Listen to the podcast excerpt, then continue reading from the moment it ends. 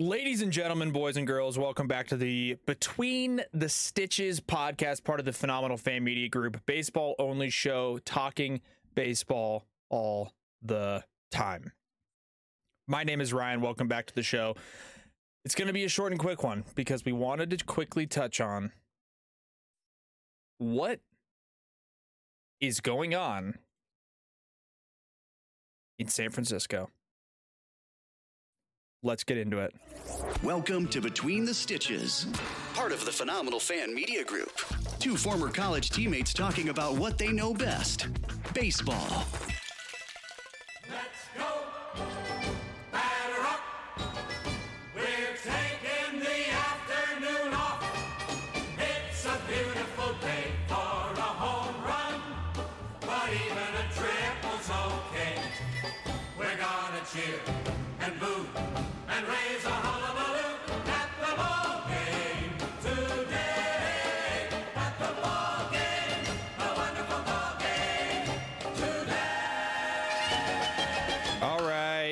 Really quick.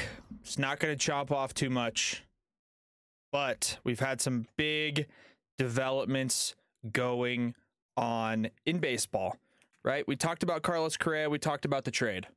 We talked about previously how he had gotten signed to the Giants. Everybody thought he was going to the Giants. It was reported there was an agreement between the player and the team, and it fell through.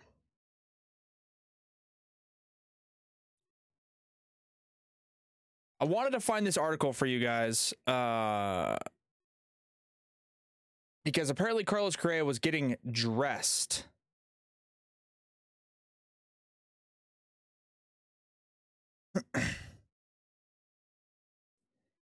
Having arrived the previous day in San Francisco, Carlos Correa woke up on Tuesday dressed to impress for his 11 a.m. Pacific time introductory news conference as the new shortstop of the Giants.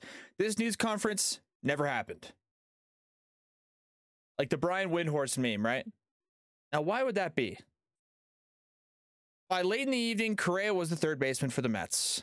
What happened in between will go down as the biggest undoing of a contract agreement in baseball. And the moment the Mets owner Steve Cohen officially became the most influential owner in the sport. Scott Boras, the agent for Correa, says the Giants had an initial conversation Monday, told him Tuesday morning that they had concerns regarding the review of Correa's medical information. He says those concerns were not about Correa's back. In 2019, Correa only played 75 games while suffering from a lower back injury. He has played in 89% of his team's games since then. Boras says the club identified something in his history that, for whatever reason, gave them doubts about signing off on the 13 year, $350 million contract. So, well, let's keep going here. Uh, so that's something that's a current issue. Boras says blah, blah, blah. In agreeing to give the Giants more time for a medical review, Boras said he asked the Giants to decide around 1 or 1:30 p.m. local time. He says he told the club if you're not prepared to execute the letter of agreement by then, let us know because we will then need to engage with other teams. They said fine. By 1 p.m., the Giants informed Boras they were not prepared to execute the letter of agreement, effectively putting Correa back on the market. It was reported, by the way, all over social media and everywhere that the press conference was canceled. The Giants were supposed to have this press conference, it got canceled. And the word sort of got out that it was because of something medical, because they found something that was a little bit cautious or you know something they just didn't love. So they wanted to keep it under wraps if i had to make my best assumption and they just couldn't do it.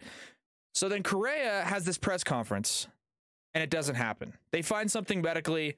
They don't want to sign him anymore and it doesn't sound like Correa or Boras were very quick to be like, all right, we'll give these guys the benefit of the doubt. We'll renegotiate.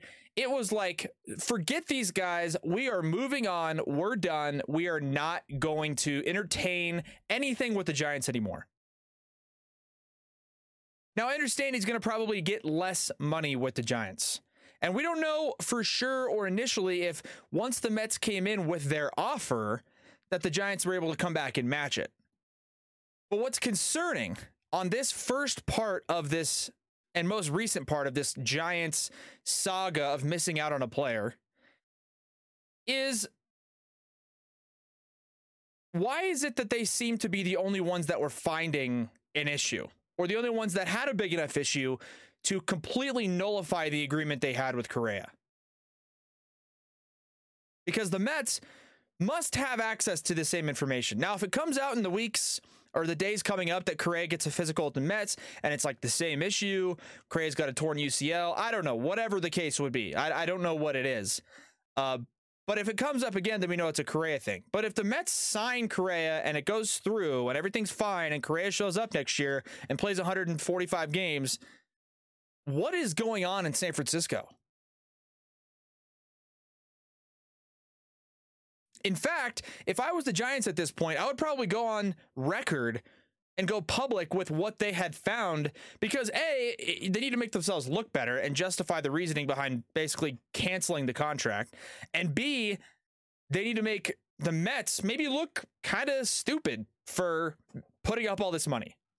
So they they fall out of the contract agreement with Carlos Correa. By 1 p.m., the Giants informed Boras they were not going to execute the letter of agreement, putting him back on the free agent market.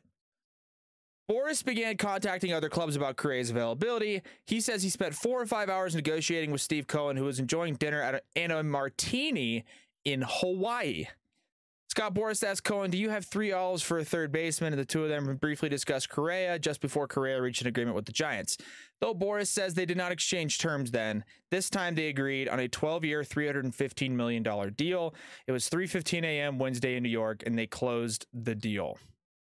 Steve Cohen has signed nine free agents at a cost of $806 million this year, as we talked about in our previous episode. According to Baseball Perspective, the uh, prospectus, the Mets payroll for next year is 384 million, which incurs a luxury tax tax of 111 million. Cohen will pay more in taxes next season than seven teams are paying in payroll. The luxury tax system began blah blah blah. So,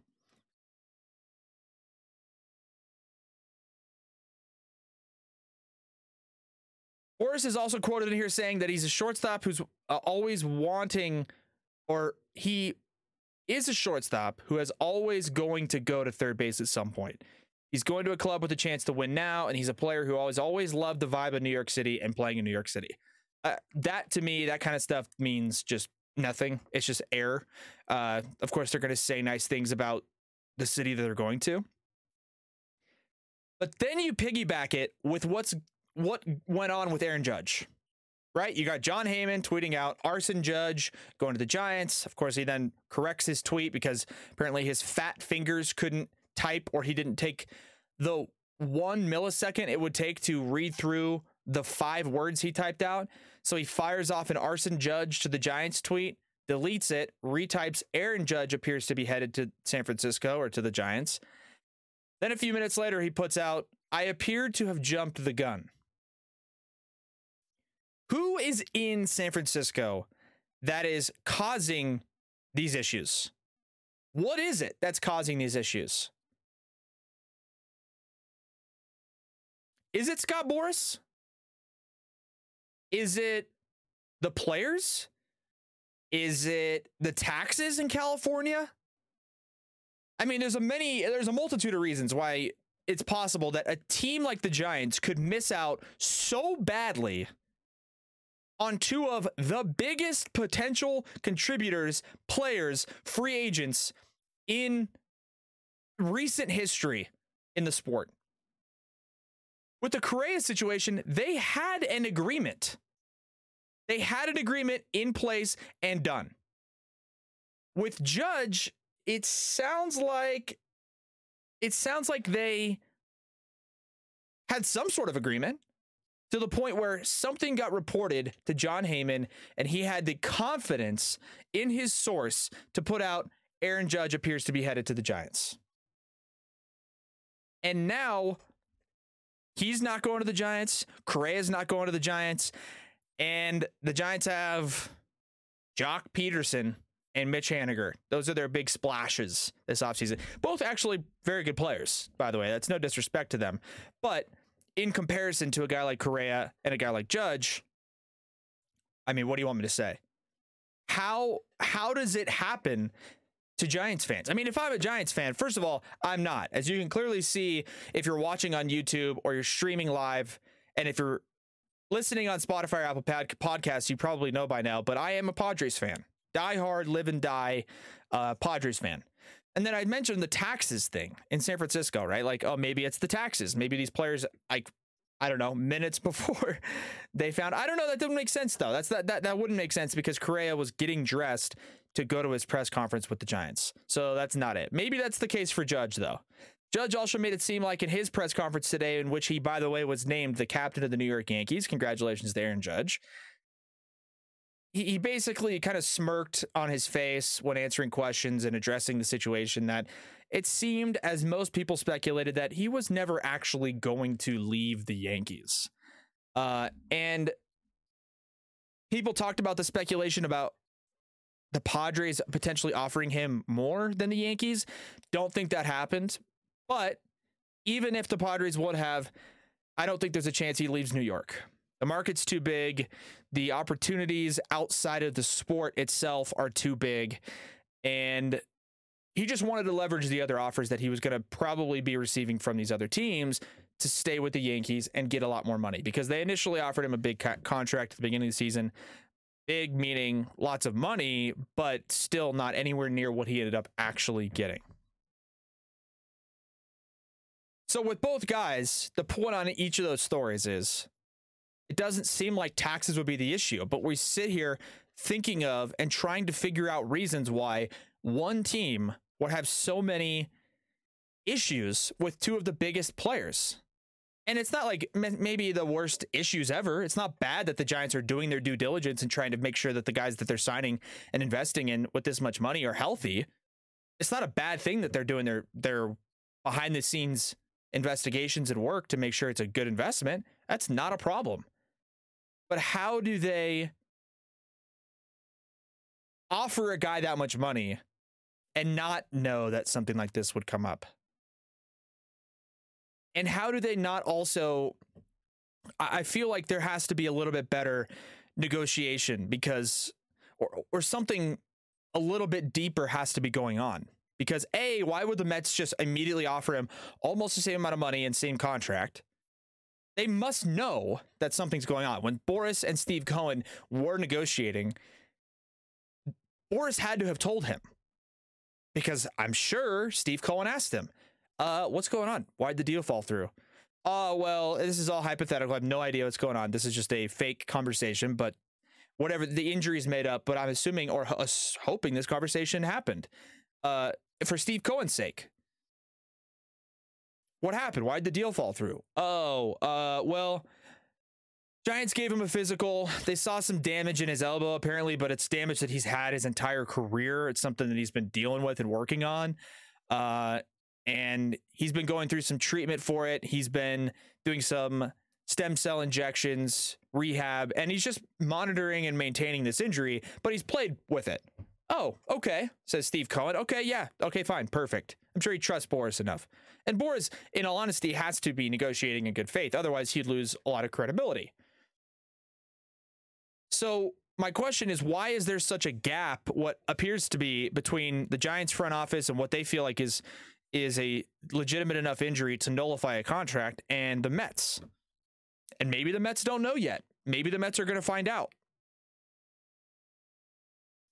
But the biggest concern about the entire thing to me is just in general, what exactly is going on in San Francisco?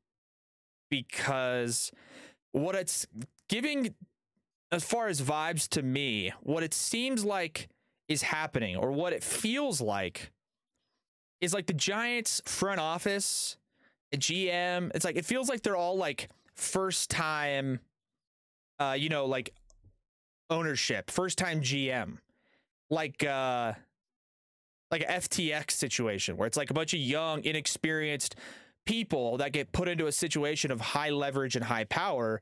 And then when push comes to shove and situations actually have to be handled, uh, things fall through because of lack of experience, lack of research, you know, lack of of uh I guess you could say preparation or or uh like planning right? I mean, it's like the Giants just are like, here's all this money. And then they maybe like don't have it? I mean, like, I don't know. I, I don't. I don't know. I don't know what could have happened. And I don't think ever anybody will ever actually know. It may come out at some point, you know, if the Giants ownership or GM has to hold a press conference, like, "Hey, you know, yeah, we saw some damage," but at the same, it's it's a it's a it's a HIPAA violation. I feel like if you disclose somebody's medical history, I don't know though, is it? I don't know. I don't know what's going on with the Giants. I'm a Padres fan, so I mean, I don't care that much. I mean, sucks for them. Uh, I don't really feel bad for them. I mean, they had their three world championships in the last, you know, decade. So I, I, I really, I don't really feel bad for them. Uh, but I just want to know what's going on. Uh, because th- this is seems to be just a very, very weird situation. Something that just doesn't happen with such a, I feel like such a prestigious organization and franchise just doesn't feel right. Something weird feels like it's going on with the Giants. Uh, maybe it's I don't know. I again, I dude, I've speculated this entire time in this entire video and episode, and I don't know. I don't know what it's to be, and I don't care because as mu- much as I, you know, you want the best for everybody. You don't want to actually wish bad things upon people, but if the Dodgers struggle, if the Giants struggle, if the Rockies struggle, and if the Diamondbacks struggle, as a Padres fan, I I mean I don't know. I don't really care. I mean, there's really no no place in professional sports and in Major League Baseball for their there, there's no wiggle room. There's no place for like excuses or mistakes or you know, it's it's a it's a results based business. And in this case, the Giants aren't producing the results of, or the Giants front office, I should say, is not producing the results of bringing in high level free agency talent that's going to improve their team. So sucks for them. It is what it is. Um, if you guys enjoyed this episode, thanks for tuning in. And uh, otherwise, we'll catch you guys on another episode of Between the Stitches. And I guess go Padres, but Giants, what the hell's going on? Thanks for listening to Between the Stitches. Follow Phenomenal Fan Media on social media for more. And subscribe on Patreon for exclusive content.